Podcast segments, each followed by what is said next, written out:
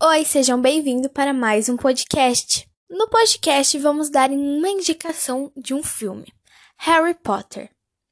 Harry Potter é uma saga de livros e filmes, e as ordens são Harry Potter e a Pedra Filosofal, Harry Potter e a Câmara Secreta, Harry Potter e o Prisioneiro de Azkaban, Harry Potter e o Cálice de Fogo, Harry Potter e a Ordem de Fênix, Harry Potter e o Enigma do Príncipe e por último, Harry Potter e as Relíquias da Morte 1 e 2. Agora, vamos falar sobre um pequeno resumo. Harry Potter é um personagem fictício criado pela escritora britânica J.K. Rowling. Formada por sete livros, a série fascinou milhares de leitores pelo todo mundo. Vendeu milhares de livros e foi adaptada para o cinema com enorme sucesso de bilheteria.